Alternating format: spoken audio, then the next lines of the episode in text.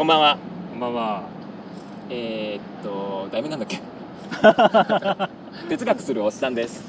うん、哲学するおっさんは哲学してなかったおっさんが哲学するおっさんになるために奮闘する大スペクタクル物語でございます。はい。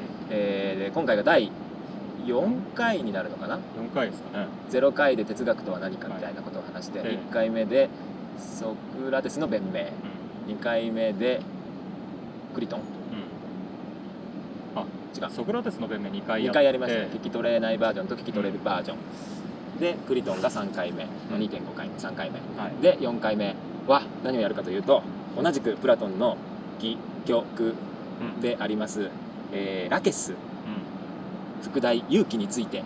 はい。プラトンの、えーと初期対話編でございますねそうですね。はいこちらにも皆さんおなじみソクラテスがはい。また出てきますはい。はいえー、っとじゃあまず私がはい。このラケスという戯曲についてちょっと説明しますはい。お願いします。えー、と私が今まで読んだソクラテスのプラトンの作品の中で一番読みにくかったですあ、マジですか？はいおお、そうか。はいどのあたりがっていうのちょっと聞きたいです。ねちょっと後でわもいまだによくわかんないところあるのでおその辺解決しながらうんうん。話していけたらいいなと思いますはい。まず、えー、と登場人物うん。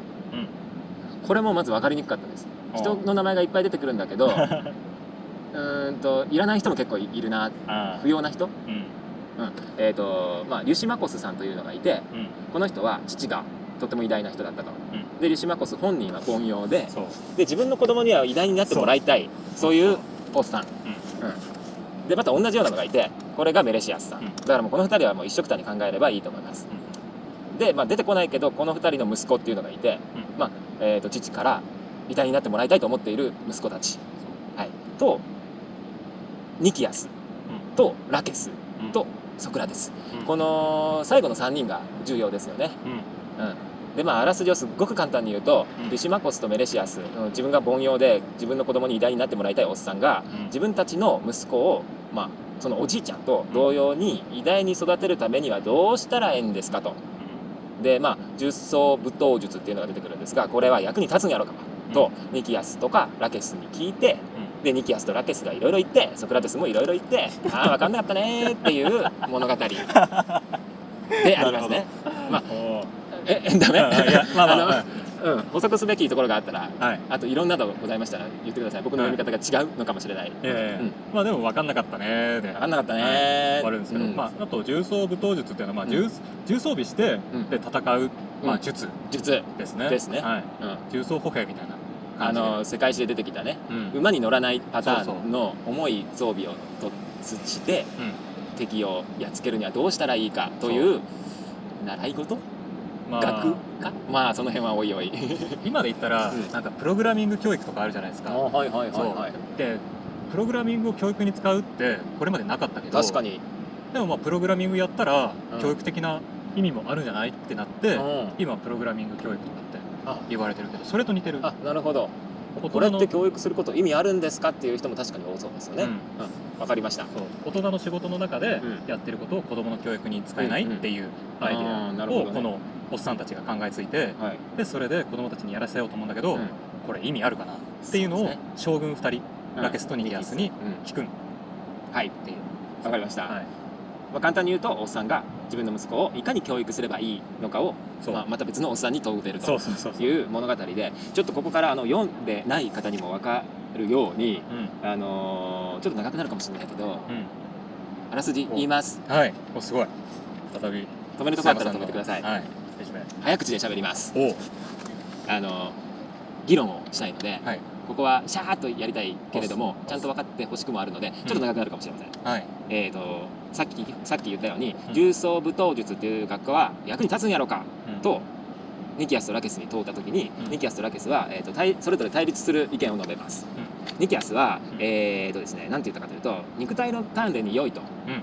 あと自由市民が学ぶにふさわしいとあと実際の戦闘特に1対1の戦いにおいて役に立つと、うんうん。えー他の学科を学ぶ意欲をかきたてかき立てる。うん。武装重装武闘術を学ぶと他のことにも興味が湧いて他の学科を学びたくなるとまあ、要は他の戦略とか、うんどういうふうにしたら戦勝てるようになるかなとかっていうことも気になって学び始めるんじゃないかなっていう意見を言うんですね。そうですね、うん。で大胆かつ勇敢になれると。うん。だから武重装これ言えないんですけど。武闘術でいいんじゃないです武闘術、ん武闘術は役に立つとか。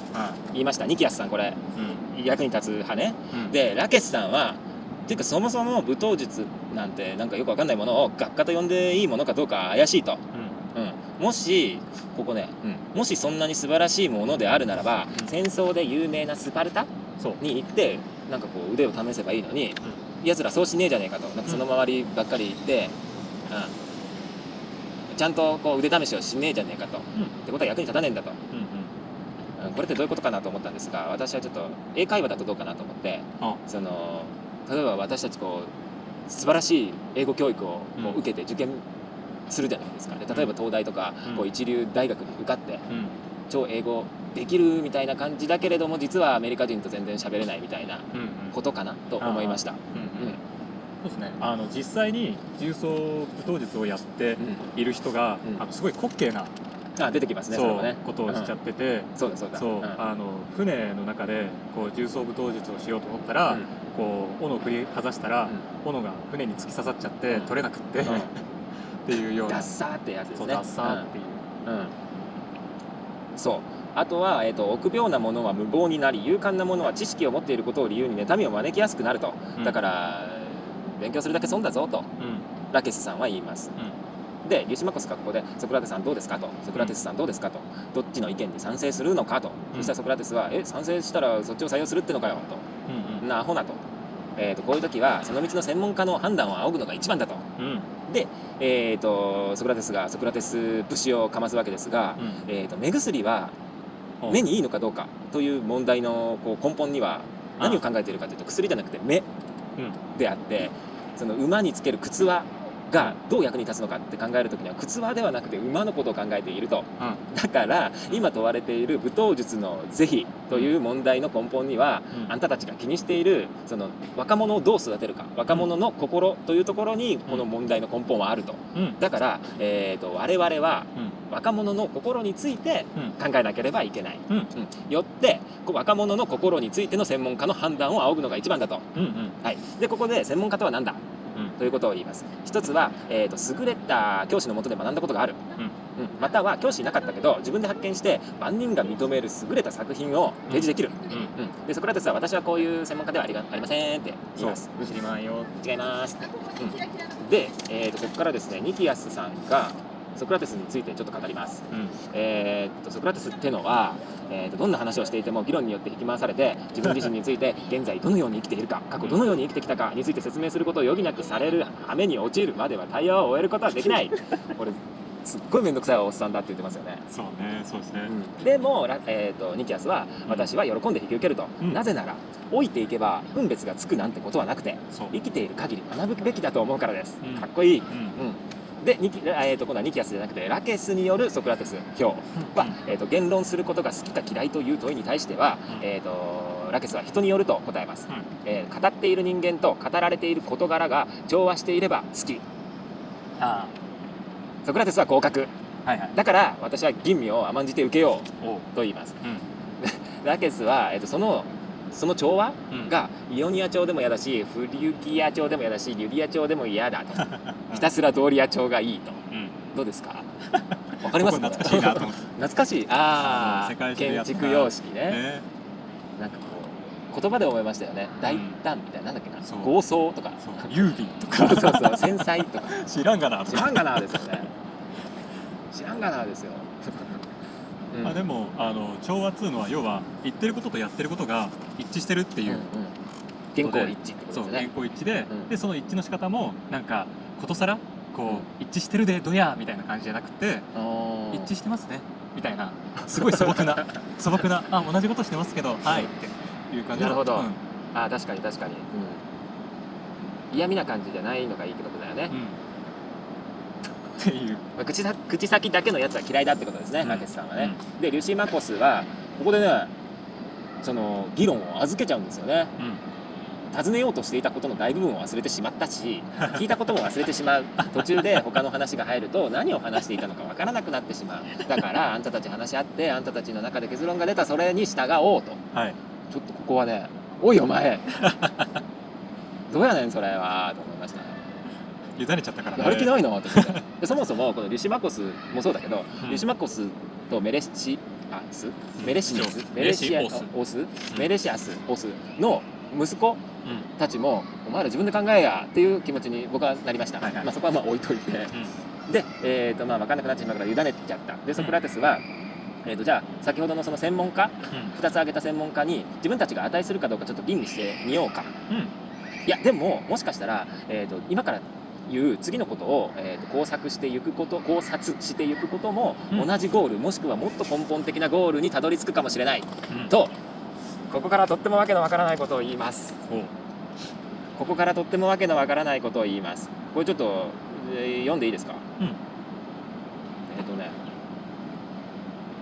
えっ、とすなわちはい。どんなものについてであれそのもの A が別のあるもの B に備わる時にはそれ A はそれが備わるところのもの B を前よりも優れたものとするということを私たちがたまたま知っておりさらにこれに加えて私たちがそれ A を先のもの B に備わることにすることができる場合にはそのもの A 自体、それについて我々はどのようにすれば人はそれ A を最も脅威かつ優れた仕方で手に入れることができるかということを助言することが期待されているのですがを我々が知っていることは明らかなのです。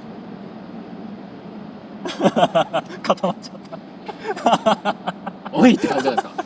これこれ何回も読んでたうん。でその後ソクラテスは多分皆さんは私が私が何を言っているかお分かりにならないでしょうかっつって、うん。おいと思いました。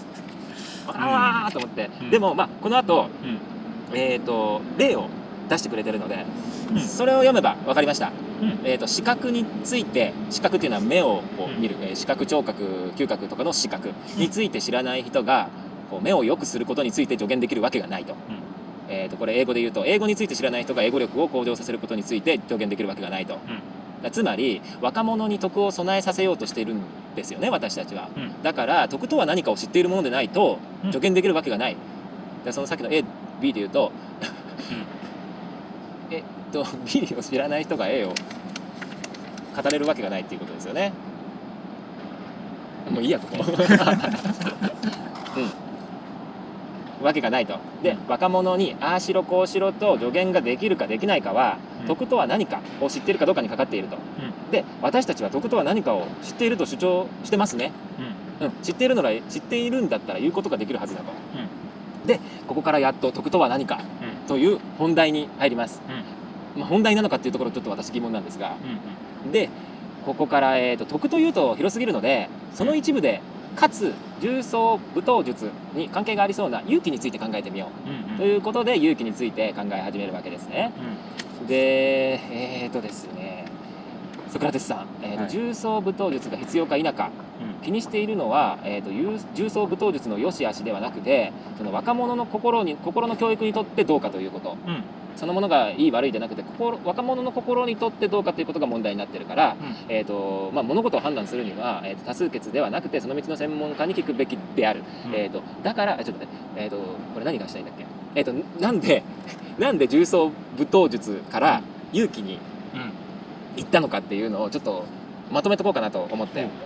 まとめました、はい。今さっき言ったの無視してください。あどういうこうロジックでロジ勇気にたどり着いたのか、うん。いきますよ。重装武闘術は必要か必要でないか。これを考えるためには、えー、と重装武闘術そのものではなくてそれの問題の根本にある若者の心の教育にとってどうかということだから若者の心について考えるべきだと。うんで物事を判断するには多数決ではなくてその道の専門家に聞くべきであると。うん。だから若者の心についての専門家の判断を仰ぎましょう。でうん。専門家とは教師がいたか自分で発見したかのどちらかであると。でうん。我々が専門家どう専門家かどうか吟味したい。うん。だけれども、えー、と徳について知っているかどうかを吟味すれば同じかより根本的な考察ができるのではないか。うん。だから徳について考えよう。ん。うとはいえ徳というと広すぎる。うん。だからその一部でかつ重装武闘術に関係がありそうな勇気について考えよう。というのがこの前半まで。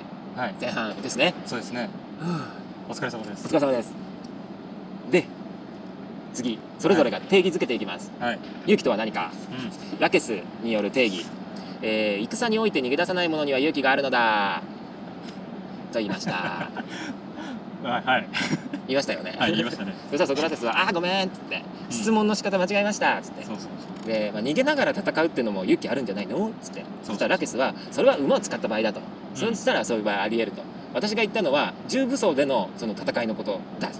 うんでもソクラテスは、えーとえーでもスパルタの人たちは逃げて敵の隊列が崩れたところで攻めて勝利を収めたりしてるけど、うん。とかっつってで、まあ、ソクラテスは「ごめん私の質問が悪かった」と。うまく答えられないのは私の質問が悪かったからだと。うん。で重武装での戦闘において勇気のある人だけでなくて馬を使った戦いや他の戦い全ての領域において勇気のある人。さらには戦だけではなく他の例えば海の危険病気貧乏国政に関わる事柄に対する関する勇気もっと言うと今まで挙げたような苦痛とか恐怖についての勇気だけじゃなくて、えー快楽とか欲望に関する勇気についてもう全てを網羅するような勇気について質問したかったんだよ、うん。と言いました。そしたらラケスはいや何のことを言ってるのかちょっとよくわかりませんと。うん。うん、そしたらソクラテスは速さというものを引き合いに出して、えっと、速さって何だろう？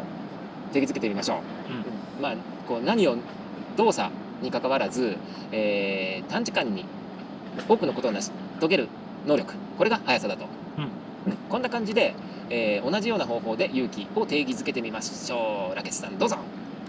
つったらラケスは、えーじゃあ、えー、とこれかな。心の何らかの忍耐強さ。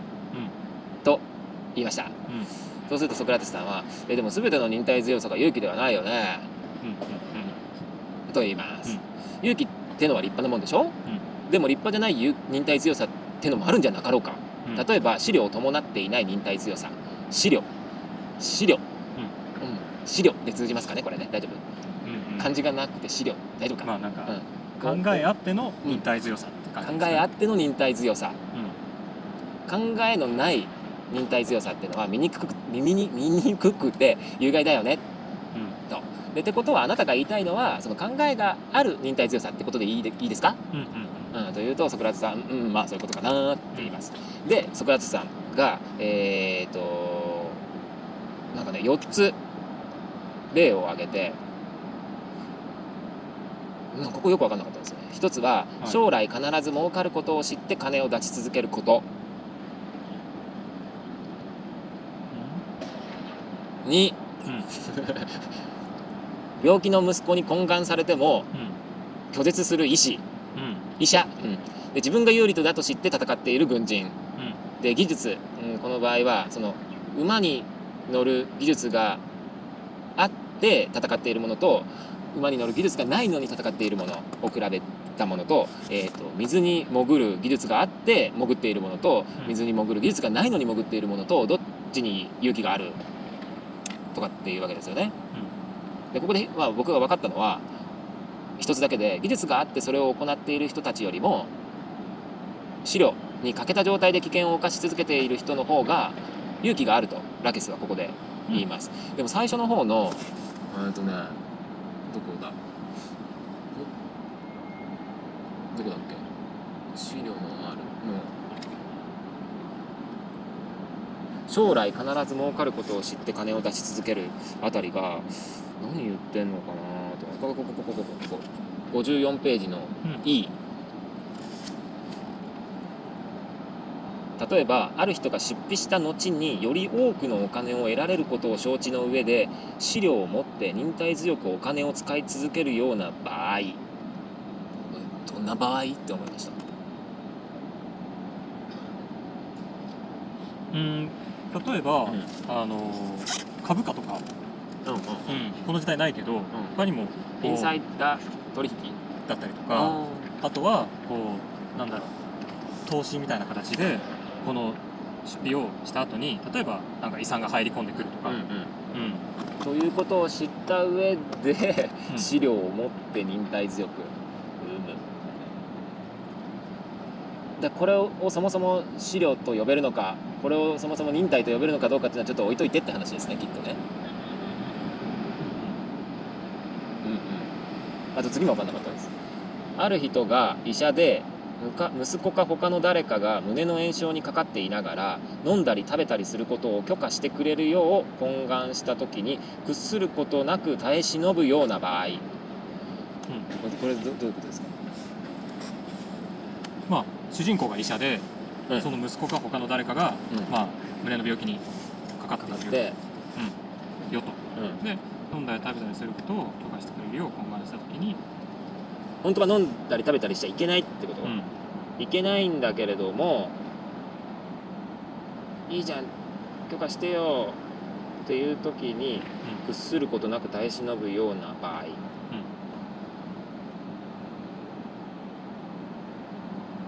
医者が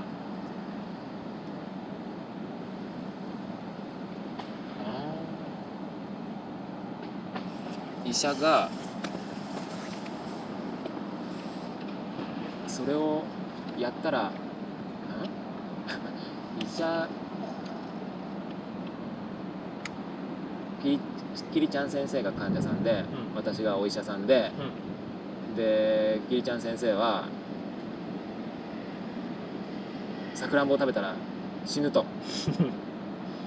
だから食べちゃダメだと俺は言ってるんだけれども、うん。キリちゃん先生はどうしても食べたいから食べさせてくれよと私に懇願してきてで屈することなく耐え忍ぶような場合キリちゃんの懇願に？分かりやすく言うと、俺がお父さんで、ん息子がいて、うんうんで病気にかかっていて、うん。でお父さんこれ食べたいよ、うん。食べたいんだよ、うん。ダメだ。お前はこれの病気なんだから食べちゃダメなんだ、うん。でも食べたいんだよって言われた時に、その願いに屈することなく忍ぶ、忍ぶ。うん。ような場合はうん。ラティスによるとそれは決して勇気ではないと。要はラケスは最初に出した例えが、こう耐え忍ぶっていううん。あの一つの行動を提示したわけだよ、はいはいはい。じゃあ他の場合の耐え忍ぶっていうことは全部勇気なの？ってソクラテスは疑問を呈してる、うん、で例えばこういう場合、違うよね、うん。こういう場合違うよね、うん。と。あ分かりました。うん。なるほどそういうふうに、えーっと勇気とは呼べなさそうなもの呼べなそうな忍耐強さっていうものを提示して、そうそう、えーっとじゃあでもあじゃあ、えー資料のないうん。忍耐強さは、うん。勇気とは呼べないんだったよねとうん。最初に確認したように、で資料のない忍耐強さっていうのは醜く有害であるということはもう確認済みだと、で勇気とは立派なものである、というのも確認済みだと。ってことは資料の先ほどのように、えー、と資料のない忍耐強さを勇気と呼ぶのであれば、あのこの例の4つ目とかですよね。あのいけその技術に通じているわけでもないのにその仕事を忍耐強く続けようとする者たちの方が勇気があるって言っちゃってるから、そいつらっていうのは資料がないということになるので、うん。資料のない忍耐強さを勇気と呼ぶのであれば醜く有害なものイコール立派ということになってしまうと、うん。違うじゃんと、うん。っていうわけでラケスによる定義2は論破されたということになるわけですね、でニキアスに行きます。はい。でソクラテスは行き詰まってるからちょっと助けてよニキアス。うん。ニキアスは、えー君たちはある視点を忘れていると。お。知っていることに関しては優れたものであり無知であることに関しては劣ったものである。ということ。ってことは勇気のあるものは優れたものである。ラケス曰く。うん。全然よくわかりませんと、うん。全然よくわからんと、でソクラテスは「えあんたが言っている知とはどんな知なんですか?」と聞きます。ね？うん、いいですか？いいですか？そしたらニキアスは、えーと恐ろしいことと平気なことについての知識だと言いました、うん。うん。うんそうだからあちょっと間違えたあ間違えた間違えた。戻ります。ちょっと戻りますね、はい。えー、と君たちはある視点を忘れていると。う知っていると知っていることに関しては優れたものであり無知であることには関しては劣ったものである。で勇気のあるものとは優れたものであるはずだと、で優れたものであるはずであるえ？優れたものであるならば、うん。知識が備わっているはずだと、うん。うん、でラケスはようわからんと、うん。でソクラテスはちょっとその知って何なのか言ってみなよと、うん。でニキスニキアス曰く恐ろしいことと平気なことについての知識だよと、でラケスは何言ってんだこのおっさんと、知と勇気は無関係だっつうのとでソクラテスはいやでもニキアスさんは無関係じゃねえっつってるよと。でソラケスはたわことだよっつって。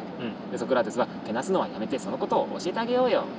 無関係だと思うなら無関係だって教えてあげようよっつって、でニキアスはいやいいよっつって。ラケスは自分が論破されちゃったからさっきね論破されちゃったから自分も論破されちゃえばいいと思ってるんだよっつって。うん。でラケスはその通りだ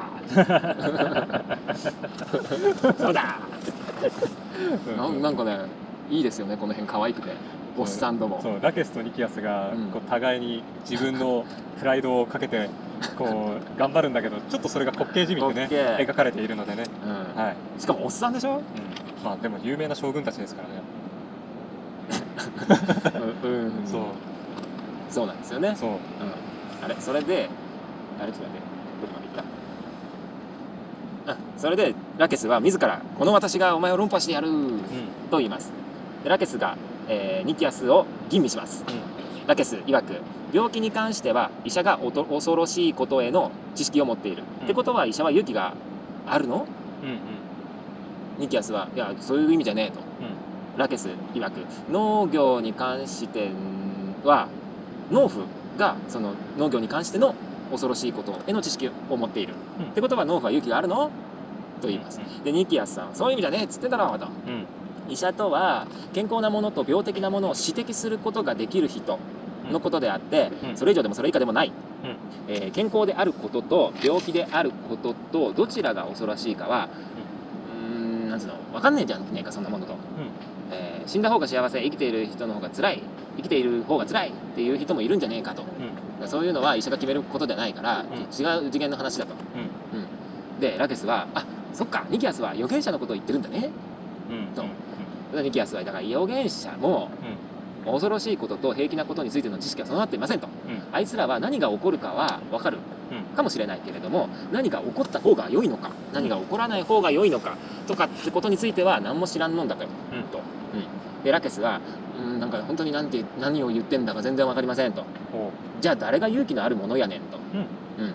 あの多分ニキアスは自分の間違いを潔く認めるのが嫌だからこう行き詰まりを隠そうとしてこう逃げてるだけじゃねえかそういうふうに見えると、でソクラテスさんまたでもニキアスさんは何か意味のあることを主張しているという自覚があるっぽいから、その前提でもうちょっと聞いてあげてみようと、うん。その上で意味があればそれでいいし、うん。なければ無意味だよって教えてあげませんか？教えてあげようぜ、というふうにいなしますでソクラテスによる、うん、今度はラケスはじゃあもうソクラテス自分でやってみたいになって、でソクラテスによるニキアスの論点の確認と推測と題しました、はい。ところに行きますね、うん。えー恐ろしいことと平気なことについての知識っていうのはそのなんだろう。かなり高度な知識、うん。誰もこう全員が持ってるわけじゃないと。うん。でそんなに高度な知識とするならばこうあなたが行き着く帰結というのは、次の2点のどちらかに行き着いちゃう恐れがあると。うん。でいかなるその 2, か 2, つっていうのは、えーいかなる獣についても勇気を認めない。またはある獣例えばライオンとかヒョウとかある種のイノシシみんなが勇気を持っていると信じているものはその勇気を持っていると。うん。どうだ？とソクラテスは聞きました。そしたらラケスは「そうだそうだ!」っつって、勇気をもし知恵知識とするのであれば、我々の全員が勇気があると信じている獣たちはその我々よりも知恵があるっていうことなのかと、人間には勇気がない人もいる、うん。その知恵をそ備えてない人もいる。けれども、我々が信勇気があると信じているライオンたちにはその知恵があると、だから多分わかんないけど人間の方が知恵があるっていう確信はあったんでしょうね、うん。だからこういうふうな反応をするんでしょうね、うん。でニキアスはいやそうじゃなくて、えー、と彼ら、ライオンとかっていうのはただの怖いもの知らずの愚かなものだ愚か者であると。で恐れを知らないことと勇気があることっていうのは同じことではないと、適当なこと言ってラケスはもうなんかよくわからんと。ずっとラケスこの辺ずっとよくわからんって もう適当なことばっかり言ってもう口先ばっかりで「いやいや!」みたいな感じになってます。うん、で、えーとまあ、論点の確認がされたということでソクラテスが、うん。えー、とニキアスに突っ込んでいきます。うん。ここからねかなりかなり込み入った議論が展開されますね。うんうん。なのでちょっとゆっくりまとめていきますね、はい。えー、と勇気とは徳の一部分だっていうことをまず確認しましたね。はい。で勇気とは恐ろしいことと平気なことについての知識だとあなたは言いました、うん。で恐ろしいことってのは何かっていうと恐れを与えるものである、平気なこととは恐れを与えないものであります、で恐れとは何かっていうとこれから生じる悪いことについての予期、うん、であり恐ろしいこととはそれそのこれから生じる悪のことでありうん。平気なこととはこれから生じる良いこと、うん、悪くないことうん。であると。うんで勇気とはつまりこれから生じる悪とこれから生じる良いことについての知識であると。うん。うん恐ろしいことと平気なことについての知識だからうん。これから生じる悪とこれから生じる良いことについての知識だと、でえー、とここから新しいこともう一個言いますよソクラテスさんは、ある知識というのは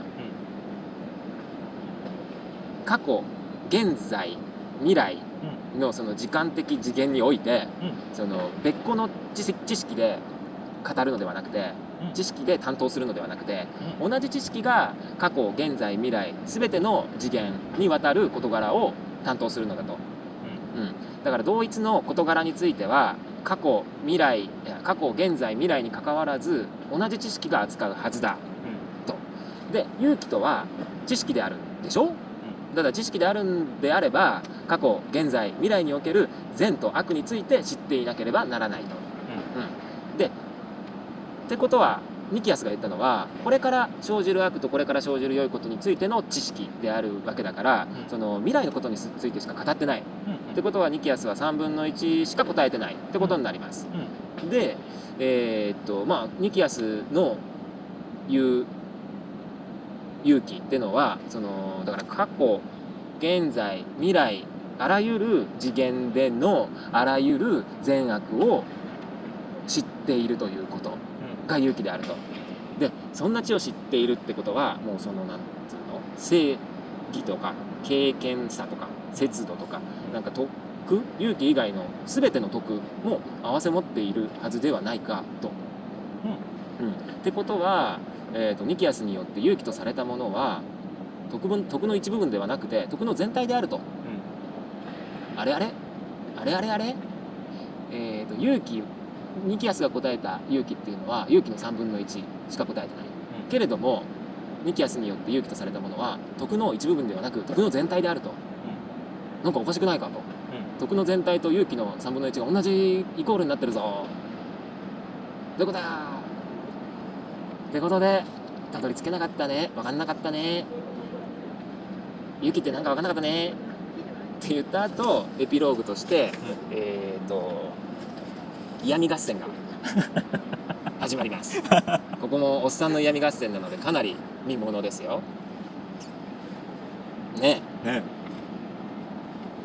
面白い。ここはぜひ読んでほしいですね。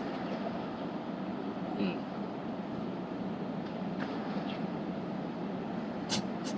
ここはぜひ読んでください、うん。うん。でまあ分かんなかったから、まあ、これからも学んでいこうね。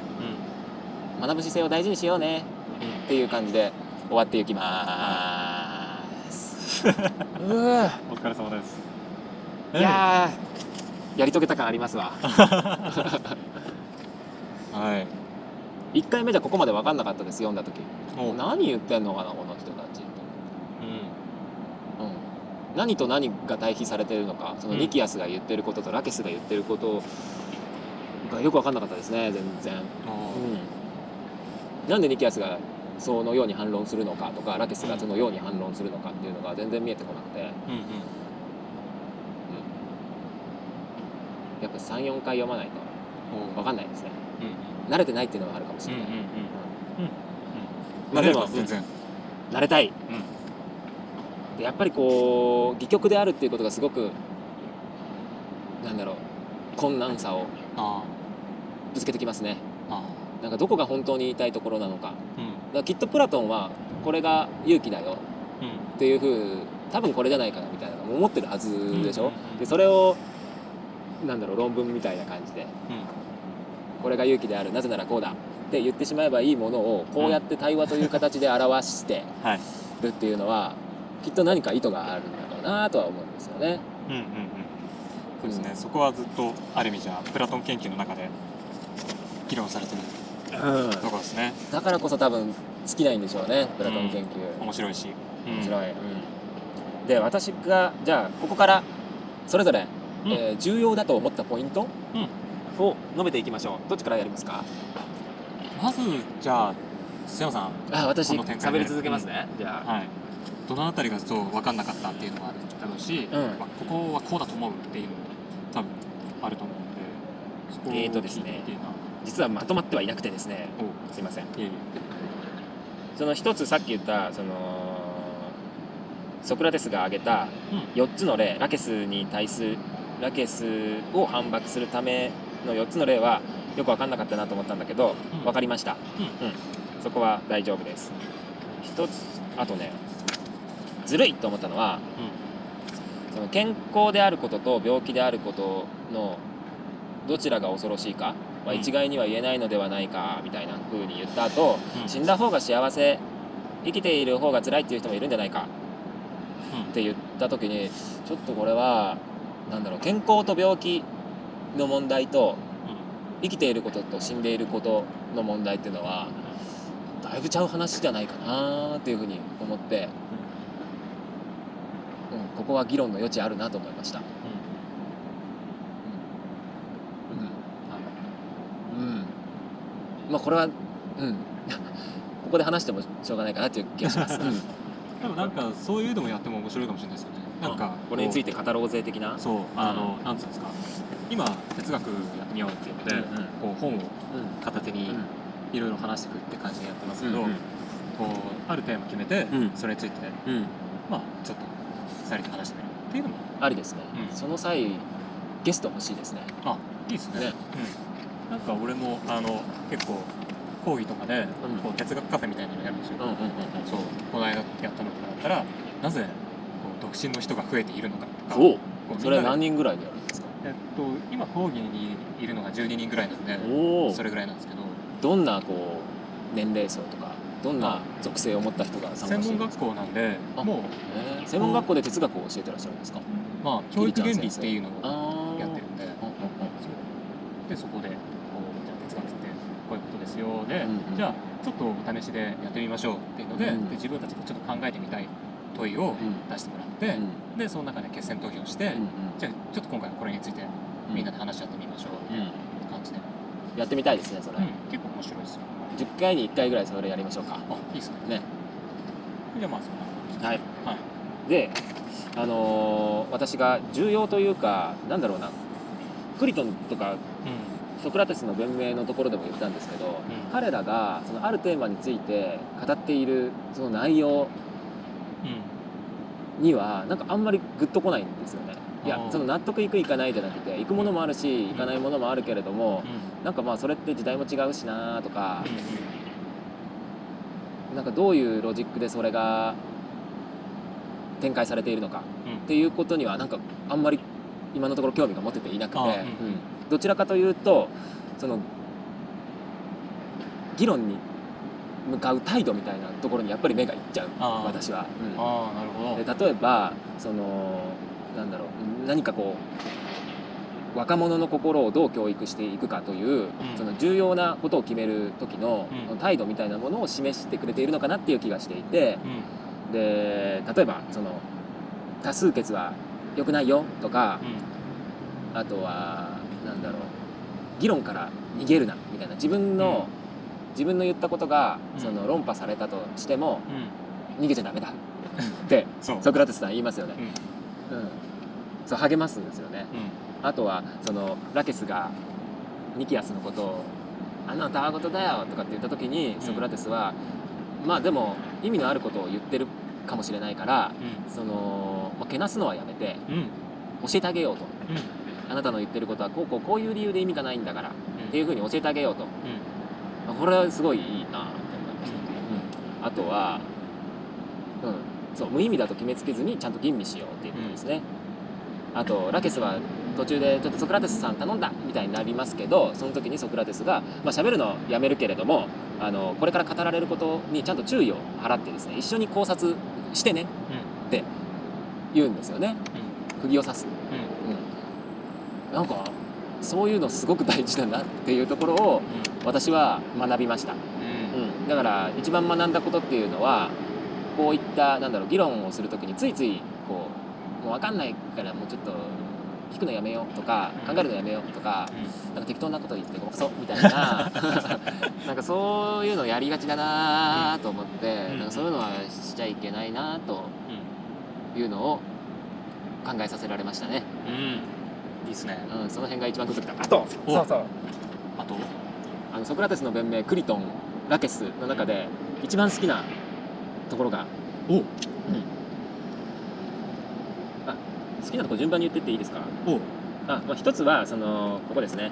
人数の、えー最初の方の賢明な判断が下されなければならないことについては人数の多さによってではなく知識によって判断されなければならないからです、うん。うん、ここ好きです、うんうん。まあ、ここは、うん、そうだなと思って忘れないようにしようと思ったところですね、あとはですねえーとここここが一番好きでラケスがそのソクラテスに論駁されたうん。反駁されたうん。後に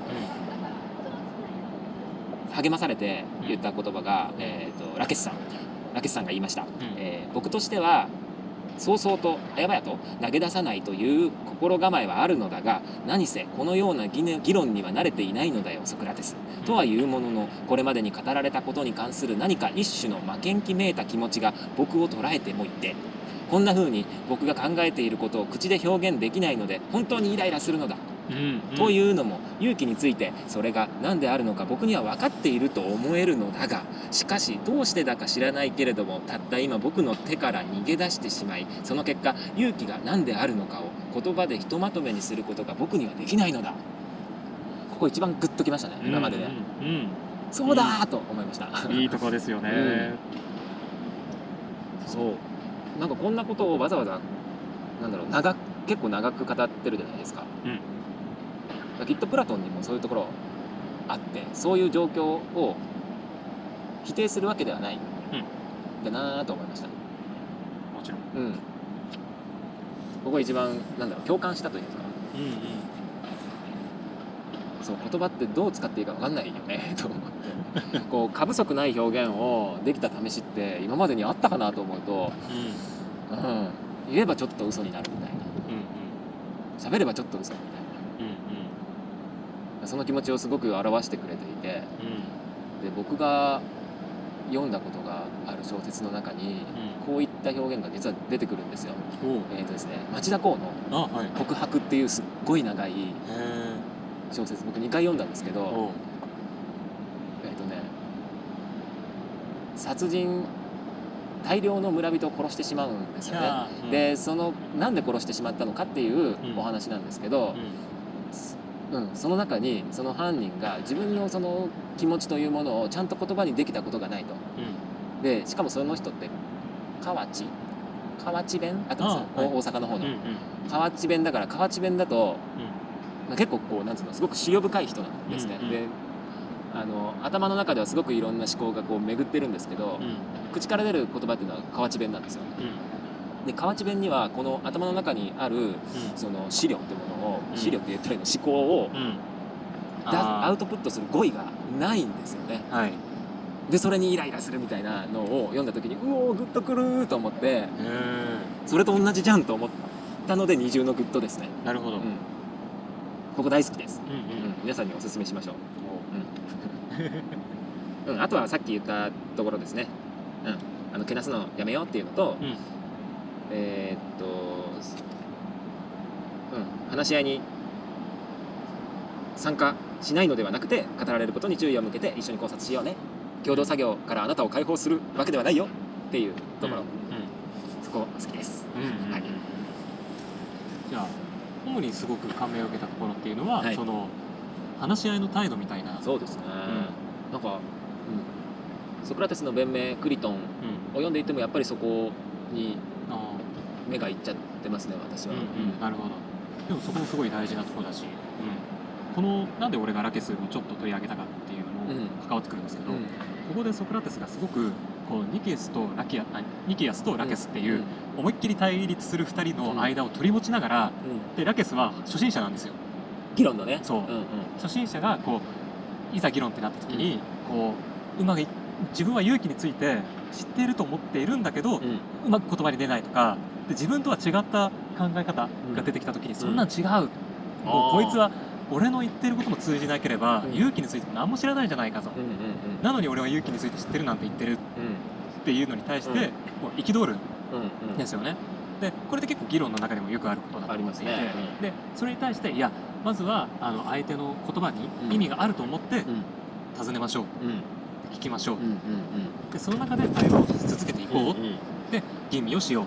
で自分の知識にも吟味をしよう。うんうん。っていう態度を常に取っていくんですよね、はいはいはい。そこのなんていうかなんだろうな手綱取りじゃないですけど。今でいうファシリテーターみたいなことですか？そうそうそうそう。道案内みたいな。そうそう交通整理みたいな。そうそうそうそうそう。だから結構この間の弁明とか、うん。あとクリトンとかだとこう弁明だったらちょっと議論ふっかけるところもあったし、うんうんであのクリトンだったら、うん。こう自分の中のこう持論っていうのをうん。持っていて、うん。でそこの出発点をまず共有した後に、うん。これをたどっていったら、うん。君の意見っていうのは反発されるし、僕の意見っていうのは通るよねうんっていうことを確認するうん。対話のあり方だったんですよ、ね。なるほど。で今回のラケスはうん。まさにそう須山さんが言ってくれたような、うん。そのファシリテーションをうんやっている対話なんですよ。そっかだからちょっと鬱陶しいんだこのソクラテス お前何も言ってねえじゃねえかみたいな気持ちになりますよね、確かにね。うん。あのここのラケスのやつは確かにそうなんですけど、でもあの結構いいのはそのラケスはこう要は考えあっての忍耐強さ。うん。で忍耐って今でもよく言うじゃないですか、うんうん。ね、忍耐が大事っていうので、勇気ある人だみたいなうんうん。価値観ってあると思うんだけど、でも忍耐だけじゃダメだよね、うん。で考えあっての忍耐っていうのが大事うんだってうん。ラキスは言うんだけど、でも最終的にそれもそれは勇気とは言わないんじゃないか？うん。っていう話ってことになっちゃうんですね。でそれに対してリキアスがうん。それは勇気っていうのもうん。一つの知識なんじゃないかっうん。ていうことを自分では言葉にしないんですよ、うんうん。知っているものは優れているんだから、うん勇気ある人も優れているんだからうん。じゃあ勇気ある人っていうのは何かを知っている人なんじゃないかって、うんうんうん。これ論理ではちょっとずれてるんですけど。えどうしてですか？あの何かを知っている人は優れている、何かを知っている人は優れている。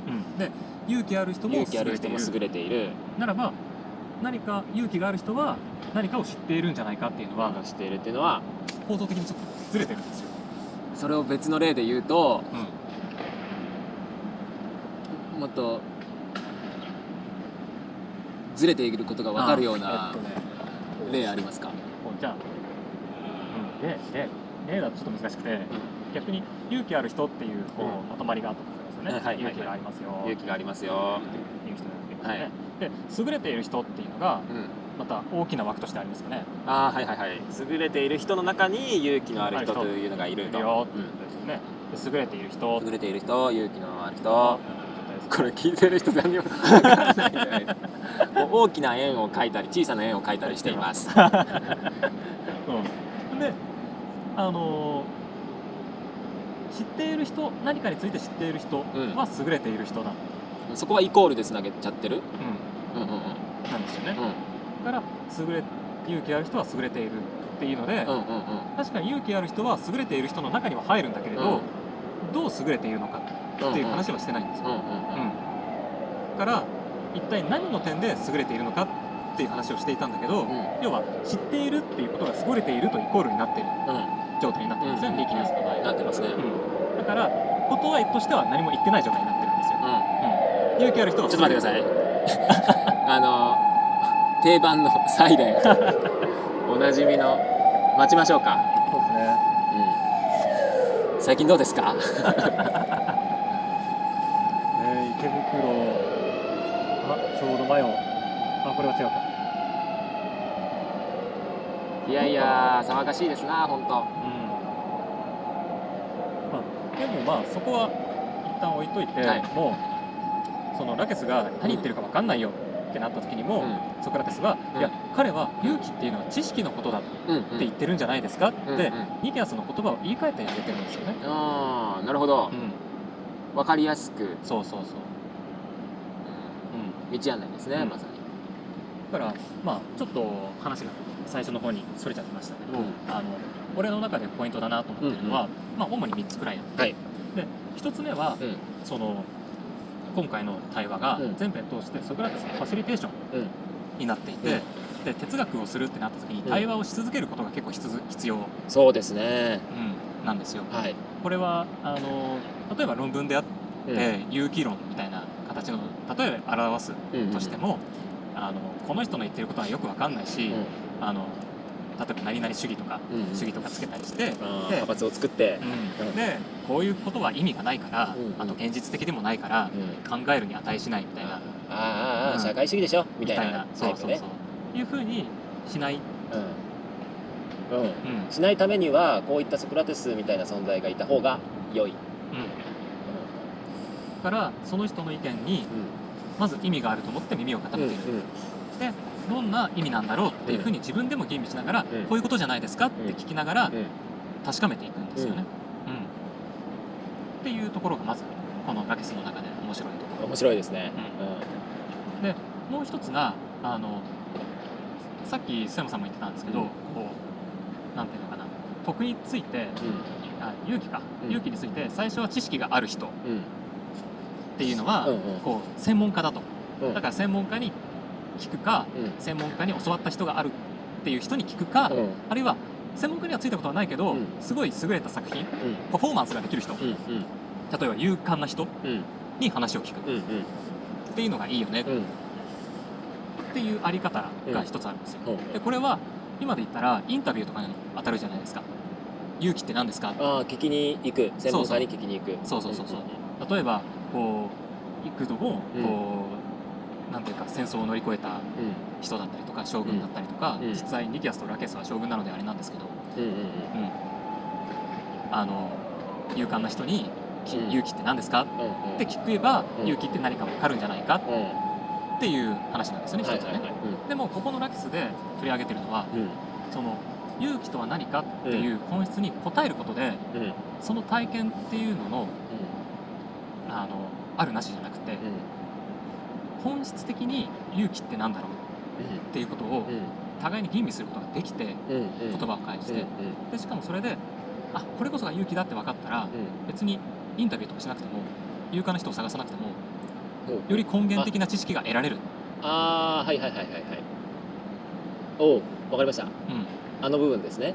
そうそう。えーっと専門家かうあ、まあ、専門家に聞いてみようと。んうん。でも専門家に聞くのもありだけれどもうん。徳について、あせ自分たちが専門家かどうか吟味してみるのもありだけれども、うん。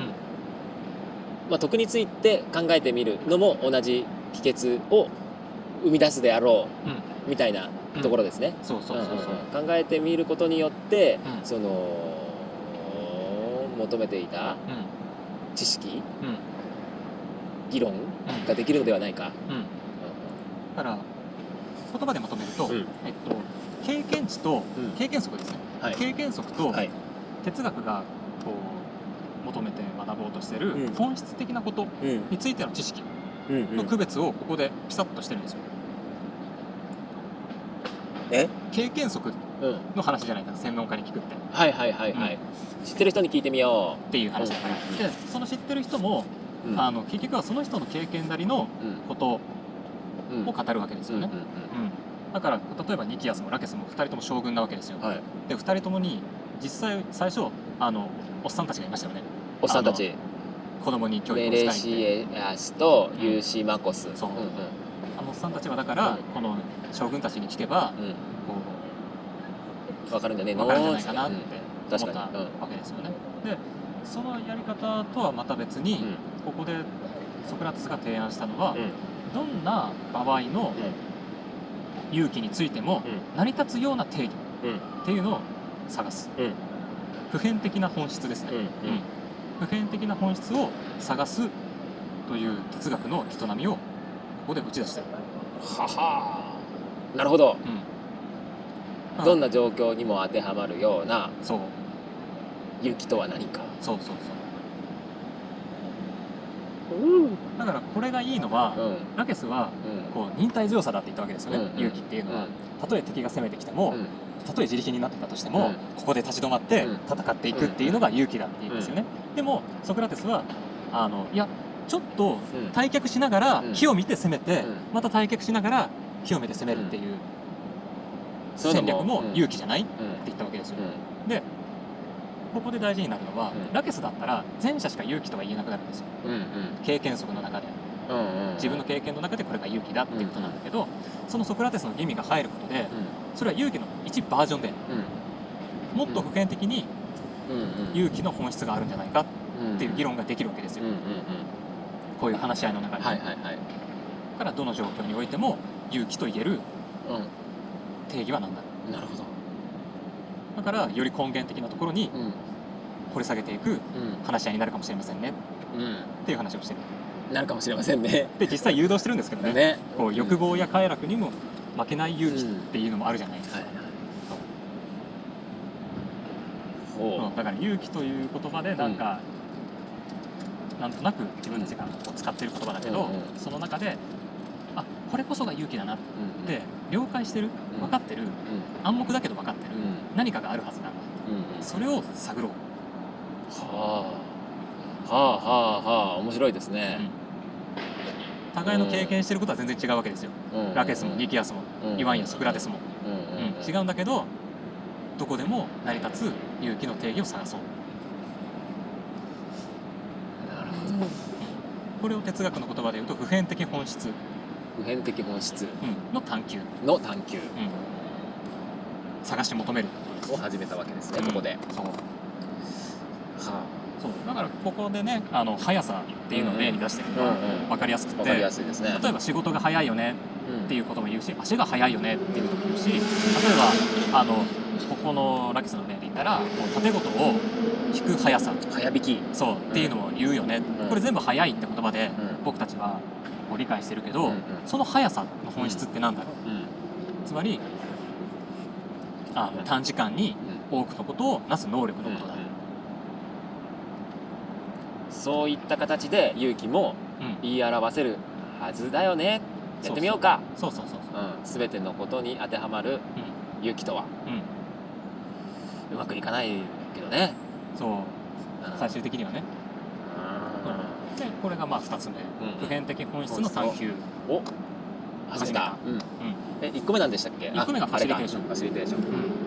うん。で3つ目が、はい。あのそのさっき分かんなかったね。うんになったとこなんですけど、アポリア。そう、うん。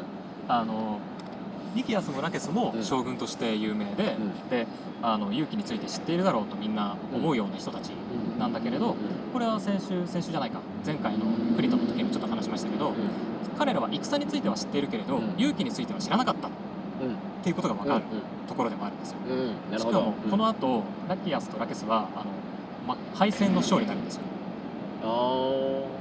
まあ、ケイクサの将軍になっちゃうんですね。あそれもちょっとアイロニーなんですけどプラトンの。プラトンが一番嫌味なやつなんじゃないね だってこんなにななかなかこんなに嫌味をねうん。うん言えないですよ。作品全体で ラケスとニキアスに対しての嫌味を言ってるってこと？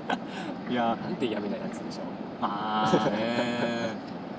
そこら辺はまああのいろんな解釈があるところ。楽しみ方がありますそうよねいろんな楽しみ方があるところなんですけど。で、まあ、自分なりに大事だなと思ってるのはその分かんなかったねうん。って終わることなんだけどでもあの探求はし続けようっていう、うこれ逆説的なんですけどうその探求し続けようという勇気を持とうみたいな、んうんその勇気だけは持っていようみたいな感じでしたね。うんうん。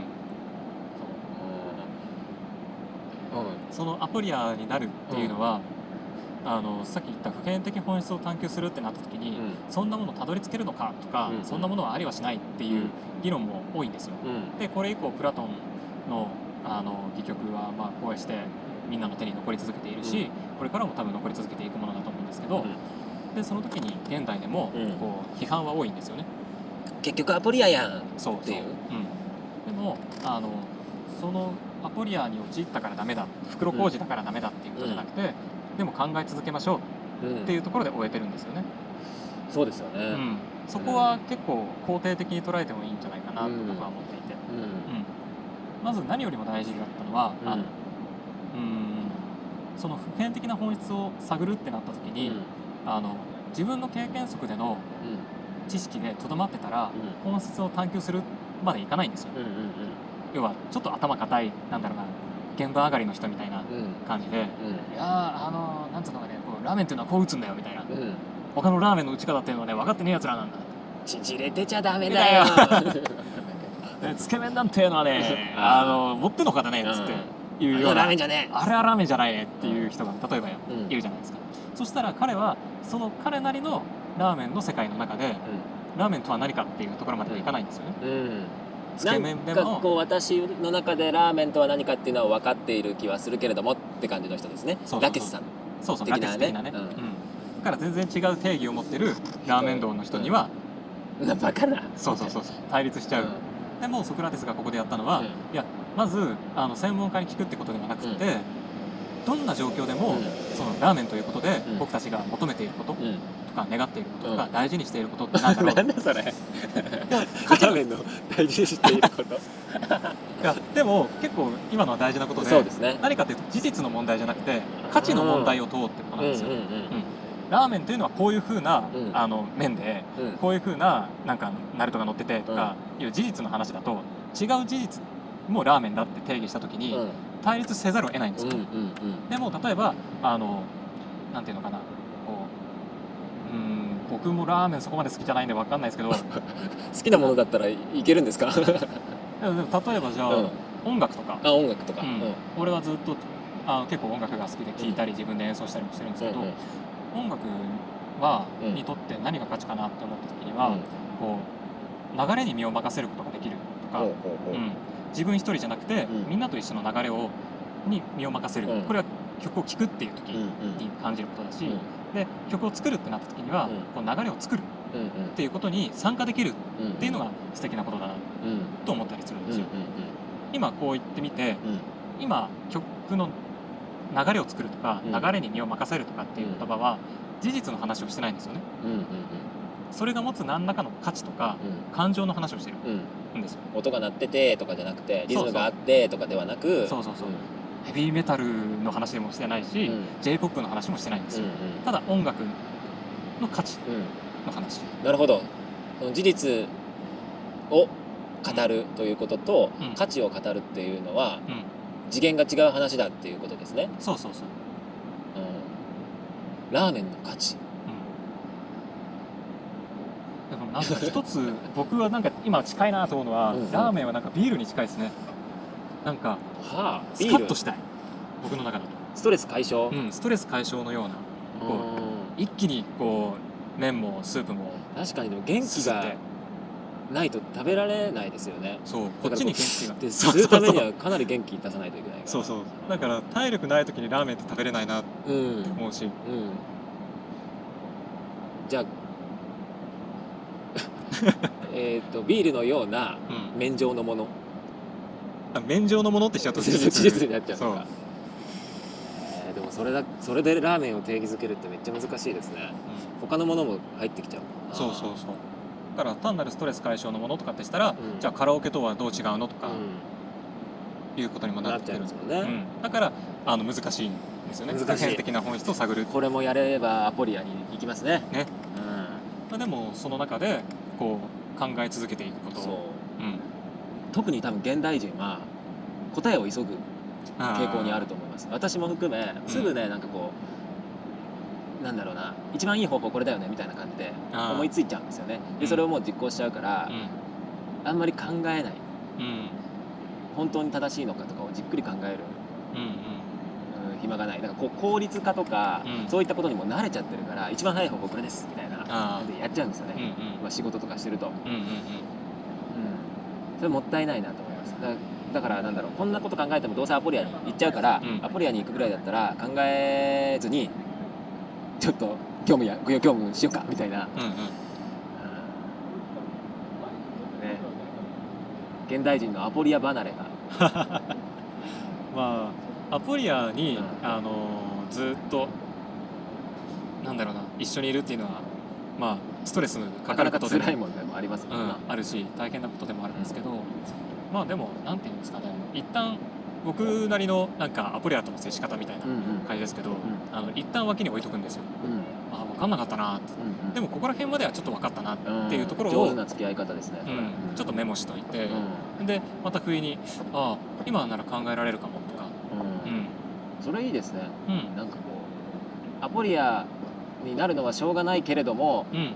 頑張って真理を見つけるんだとかではなくてなんかそういうね肩肘張ったうん。頑張ってる感じではなくてちょっと一回置いといてでも考えてみようみたいなそうそう。のはいいかもしれないですね。不意にねなんかお風呂入ってる時とか、うん。トイレに入った時とかに、うん。不意にああのことってこういうことだったかもとかって出てくる、なるほど。うん、だからちょっと気になったことの本質ってなんだろううん。って気にかけてみると、うん。まあ楽しみも増えるかもしれないそうというですね。ちょっと哲学の楽しみ方いやーなかなか、うん、実践してみたいですが今思ったのはやっぱ現代人は 哲学に向いてないなと思いました。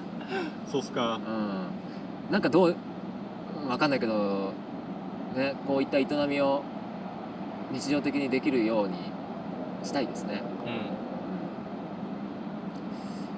なかなか難しいと思いますね。ああでもなんかそうですねなんだかラケスの話じゃない方にだんだんいっちゃってるけど、はい、すみません。いやでもあの最近だとんこう改めてこうん、うなんだろうな自分の中でこうずっと追ってるテーマとして、生きる意味っていうのがあるんですよ。おう、うん、あのどでかいですね。でもあの人生の意味とか、うん生き方の意味とかっていうのは、結構研究がある領域なんですよ。ほうほう。うん人生の意味、生き方の意味。うん、ウェイ・オブ・ライフとか、うあの医療の方でも、ん。うん、クオリティ・オブ・ライフって言われて、うん。人生の質をうん。上げることが大事っていう議論もある中で、うん。じゃあ生きる意味ってうん。どうやったら実感できるんだろうとかあるいはどういう時に人間って実感するんだろう？今言ってる人生の意味と生きる意味ってのは違う意味で使ってますか？ほぼ同じ。ほぼ同じ。うん、っていう研究もあって、でその中で自分自身もどういうふうに感じるだろうなとか、うん。どういうあのまあなんだろうなこれまでの哲学者たちの議論もあるので、うん。どういうふうに紡いでいったらいけるかなとか思ってたんですよね。でそれで生きているっていうことを、うん。あの例えばこう物理的とか、うん。生物的とかうん。いう話にすると、うん。これはもうアポリアに行き着くんですよ。うん。何かっていうと今でもこう生命倫理の問題とかで、うん。どこからが赤ちゃんでうん。どこからがあの人か人かみたいな議論は結構まだ恣意的なところがあって、うん。でもっと原理的な話をしたら、うん。あのなんだろうなこうかつてのエジプトの、ね、考え方だったりすると、うん。あのミイラにしておけばうん。いつかはうん。魂が帰ってきてまた蘇るみたいなのもあるし、うん。で一旦今のあの話は、えー何ぶっ飛んだ話だなと思われるかもしれないけど、こう蘇生治療っていうのも今注目されているし、でこうあとアンチエイジングっていうのでなんていうか本当に若返る、うん。うん、治療のやり方っていうのも、今。なんだっけ？肌が。そうそうそう。なんだっけ？忘れちゃった。なんかニュースで聞きました。そう。肌が若返る若返るのありますよね。しかもなんかこう害がないみたいな、うん。だからそれを塗っとけば化粧する必要もないみたいな、うん。なんだっけな？忘れちゃったけど。うんうんうんなのであの生理学的あるいは生物学的に生きているの境界を引こうとすると、うん。ほぼグレーゾーンになっていくなーって個人的に思って、でも例えば生物学的に生きていても自分は全然生きてないとか、こう死んだ方がマシだみたいなうん。ラキスの方にもあったけど、うんうんそういうふうに思う確信されちゃう時もあるよね、うん。じゃあその時の生きているなっていう実感ってなんだろう？うん。っていうことを結構ずっと考えてるんですよ。なるほど。実感？うん。う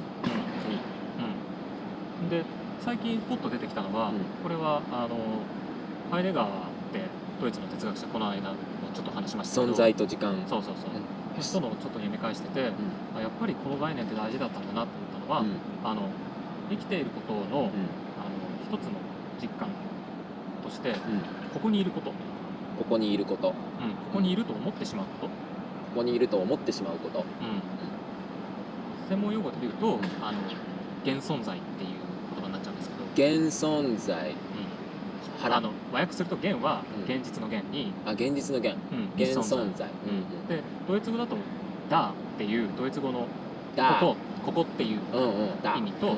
ザインっていう存在っていう。だからここ存在みたいな。ダーザインそうダーザインけどあの分かりやすく言ったらここにいるっうんていうことうん。なんですうんうん。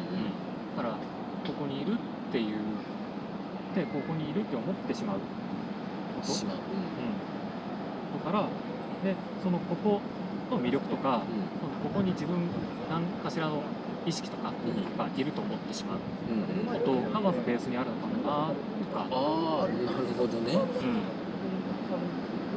例えばここにこんな惨めな自分がいるとか、ここにこんな素敵な自分がいるとかういうふうにその自分とかこことかあるいはこんな惨めな場所に自分がいるとか、こんな素敵な場所に自分がいるとかっていうふうに場所とか自分とかあとはそういったところからうん。その自分がどう生きているかのうん。実感が作られてるかもしれないなとかって思ったんですよね。はい。続けてください。はい、うん。で、まあ、そんなふうに思ってみて、うん。じゃあその生きているなっていう実感をうん得られる場合には、うん。そのこことそのいる塔に自分と、うん。うん。でその存在の仕方そのいるっていう時にうん。痛くないとかあるいは痛いとか、はいはいはい。うん。ここに痛いと思ってしまうとか、このままここにいたい。うん、こんなところにいたくない。そうそうそうそうそう。っていうどう存在したいかうんっていうこと、うん、この3つかなって思ったんですよ。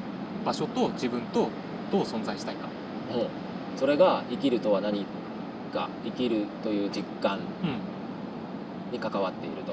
場場所とうん。時間、場所とん？自分うん、と場所と自分とどうありたいか。そうそうそう。なるほど。分かったような分からないような うん。でも確かにそれで言うとなんだろう自分がどういう、うん、状態であれ、うん。元気であったり、うん。元気でなかったりうん。なんかこうポジティブな時うん。もネガティブな時もありますが、うそのなんだろうここと自分の関係そうそうそう。自分はこんなところにいるはずじゃないのにと思ったりここにいる自分超いいなと思ったりそうそうあとはあれは？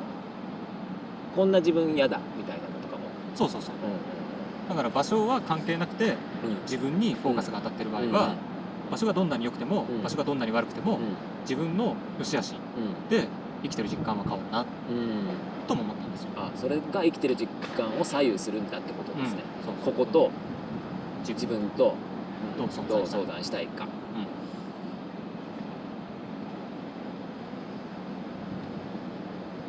かなとかっていうのが、あのちょうど今日電車乗ってる時に揺られながら揺られながら。哲学しちゃってる、ああこれはあこういうことかなっていうふうにうんうん。思ったんですよ。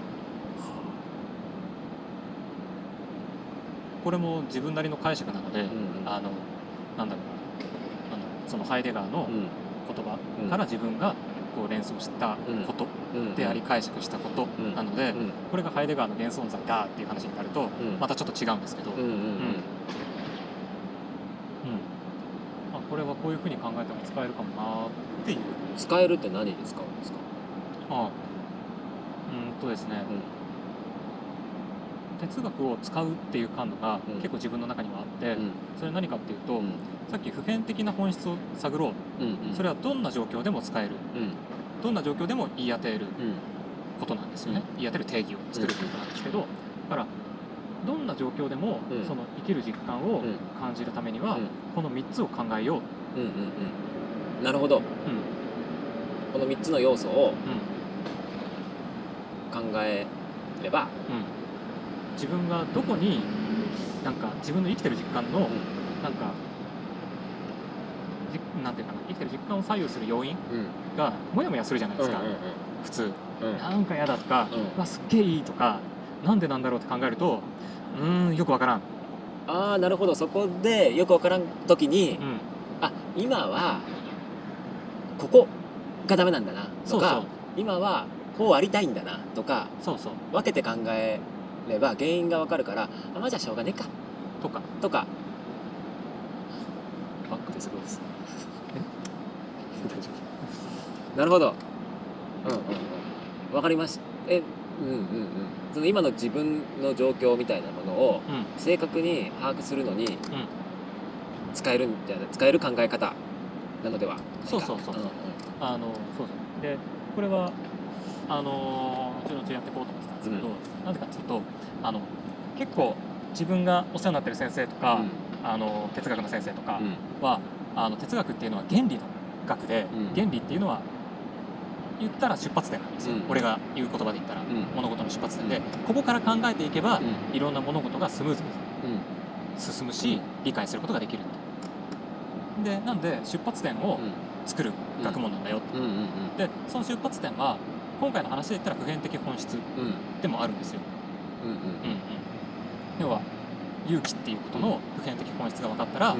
この人は勇気のある人だなとかこの人は勇気のない人だなっていうふうに理解もできるし、うん。例えば自分に勇気がもっと欲しいっうんて思った時にはどう？何を身につければいいのかということが分かる。そうそうそうそうそうそう。その出発点が分かる、うん。うん、だからそこを理解できればうん。あのその物事うん。勇気であれうん生きる実感であれ、まあ何であれうん。どんな状況でも使えるから、うん。なるほど。うん、どんな状況でもここに戻ってくればうん。考えることができるし行動することができる。うんうんその原理を作る学問なんです。うん。おお。その域に達したい。うん。うでこれは結構言葉も強いしうん。原理って言葉も強いし、うん。で本質って言葉も僕はちょっと強いなと思ってん。て、であのこれを大状態にすると、うん。これが原理だっていうものをうん。あのずっと保持しちゃう可能性もあるんですよ、そうすると対話が起きないうん。うんことにもなるし。信じきっちゃって。そう。でなんで一番最初に僕は、うん。その問いと答えの関係をん。吟味することっうんていうふうにうんうん。言ったんですよ、うんうん。まずは、はいうん、でそれも今回のラキスの中だとうん。結構その問いと答えの吟味をソクラテスが調整してくれてるんですよね、やりすぎってぐらいにね。でも最初の方の、うん。そのそもそもは、あのプログラム教育みたいに、うん。あの今重要とされているものを教育としてうん。やるっていうのは良いのか悪いのかうんっていう話になった時に、うん。その重装歩兵でうん戦うってことは、うん。あの実際に使えるよっていうラケスと、うん。使えないよっていう2気圧と、ん。あれ逆だまあいいや、うん。まあ、使える方 使えない方で、うんまあ、バトルが起きた時に、このま普通はこのままで終わっちゃうんですよね。うん使える派がそれなりに活動して、うん。使えない派はそれに反対する活動をするうんので終わっちゃうんだけど、うんここでソクラテスはあのまず僕たちが考えたいのはあの佐山さんは分からないって言ってたところですけど、要はあるものに、あるものを入れ込んだら、うんうん。その絵が良くなるかうん。っていう話をしてるんだよね。うんうん。これはすっごく抽象度を上げてるわけですよ、うん。A に B を入れたら、うん。A ダッシュになるかうん。っていう話を、うん。要は僕たちはしてるんだよね。うん。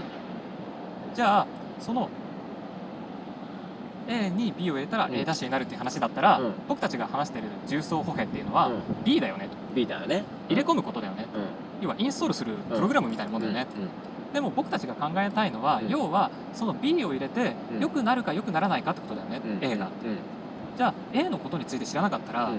分かんないじゃん、若者の心。うん。そうだから若者の心についてうん。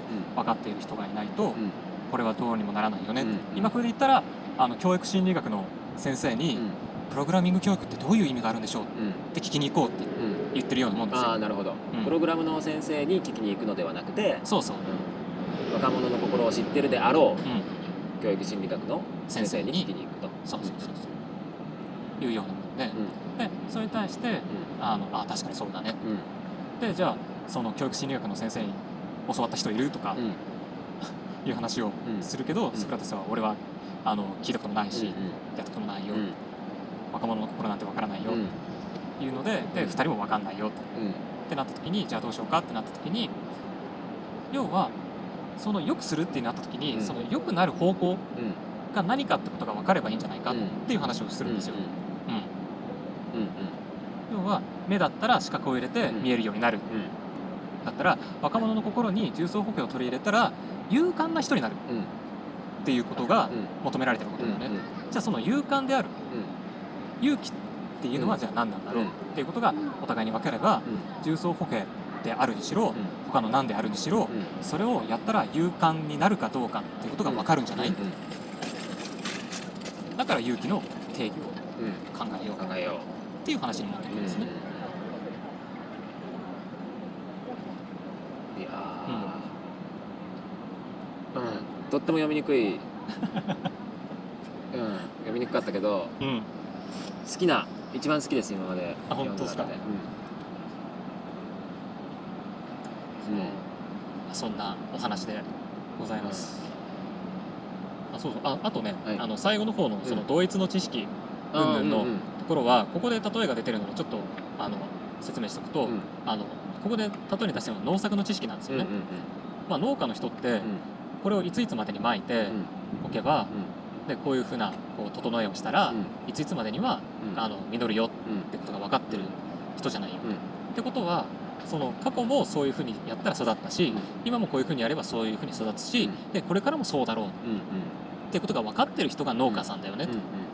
つまり農作についての過去現在未来についての知識を持っている人っうんうん。てことだよね、うん。でそれでニキアスさんの例えだとそれは勇敢な人っていうのは未来のことにしかうん。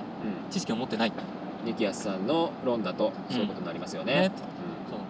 こういうことをしたらうん。あの恐ろしいことが待っている。うん。とかこういうことをしたら良いことが待っている。っていう予感うん。が的中するうん。知識うん。を持ってるってことですよね、うんでもそれは未来のことだけなんだから、現在と過去にも当てはまるものであるはずだろうとうん。いうのでであのニキアスが言っていた勇気っていうのはこれから起こることについて言っているけど、うん実際考えてみたらこれから起こることだけじゃなくて、うん。これまでもそうだしうん。今も成り立つうん。勇気の知識。うん知識で勇気が知識であるからにはそうそうそう。いうものでなければいけないよってことですよね。そうそうそうそう。そうっていう話をしてよ、うそこでちょっと部分的に反駁するんですよ、うんうん。でそうすると全部のことについて恐ろしいこと良いことうん。について知っているってことになると、うん。これはあのさっき言った正義とか節制とかっていうのも全部関わってくるんじゃない、ってなると最初に前提しておいた徳の中での部分的なものとしてのうん。勇気っていう前提とはちょっと食い違うよね、うん。じゃあちょっと勇気ってものを見つけられなかったんじゃないですか、うん。っていう話になる。うっていうおしまい、んなかなかねうん。一回じゃ理解しがたいと思いますよ。うん。うまあここら辺はん。あのなんつったらいいかな。結構その哲学の中で、うん。その論理をうん。使ってうん。物事を探求していくんですけど、ううんーんなんていうかな結構形式だけうん。になっちゃう時もあるんですよ、ううん、今と今じゃないものとか、んうん。うん、今じゃないものに今は追いつくのかとか。うんうんうんいうなんか形だけの議論になっちゃう時もあって、言葉遊びみたいな感じ？そう。なっちゃう時もあって、うん。そこは気をつけなきゃいけないんですけど、う。んでもかといって全部のなんかそうしたものを、これは言葉遊びだからうん。哲学じゃないっていうふうに言っちゃうと、うん。またあの大事なものがまた手それはそれでね出てくれちゃう。もったいない気がしますね。そう、でもただもう読んでてうん。これは正直ちょっとうーんみたいなところありますよね。うん。なんかまあプラトンにしても。うまあでもそこから何かこう読み取っていく方がいいのかなとは思います。んうん、でもそうだな読み取るとしたらうん。何かについてし知ることができるっていうことは、過去現在未来のを通じてなんだろうな過去現在未来を問わず、ん。そのことについて知ることができたっていうことなんだっていうふうなうん。知識論にもまたなってるんですすね。ね。それが本当なのかどうかっていう吟味はまたおいおいそうそうそうそう。やりたいですね。そうそうそう。そう。ですそうね。ね。うん。いやー面白い。は よく喋りました今日もね。い、はい、じゃあまあラティスはこの辺にしといて。そうです。次の課題発表します？そうですね。どうしようかな。おなんかあのなんだろうな。さっき、うん。その戯曲？うん。だからうん。分かりづらいっうんていうふうに瀬山さんもいうん。ちょっと言ってたんで、ぶっちゃけプラトンはほとんど戯曲ですよね。だから、うん。なんか須山さんも楽しい方が絶対いいと思うから、ううんんでもまあ楽しいは楽しいんですよ。あの、うん。戯曲だからこそうん。なんだろうな。プラトンが本当に言いたかったこと私たちに対するメッセージは何なのかっていうことを探しながら読むからそれは面白い面白い営みではあります、うん。だから別にいいですよ、おうん、うん。どちらでも。は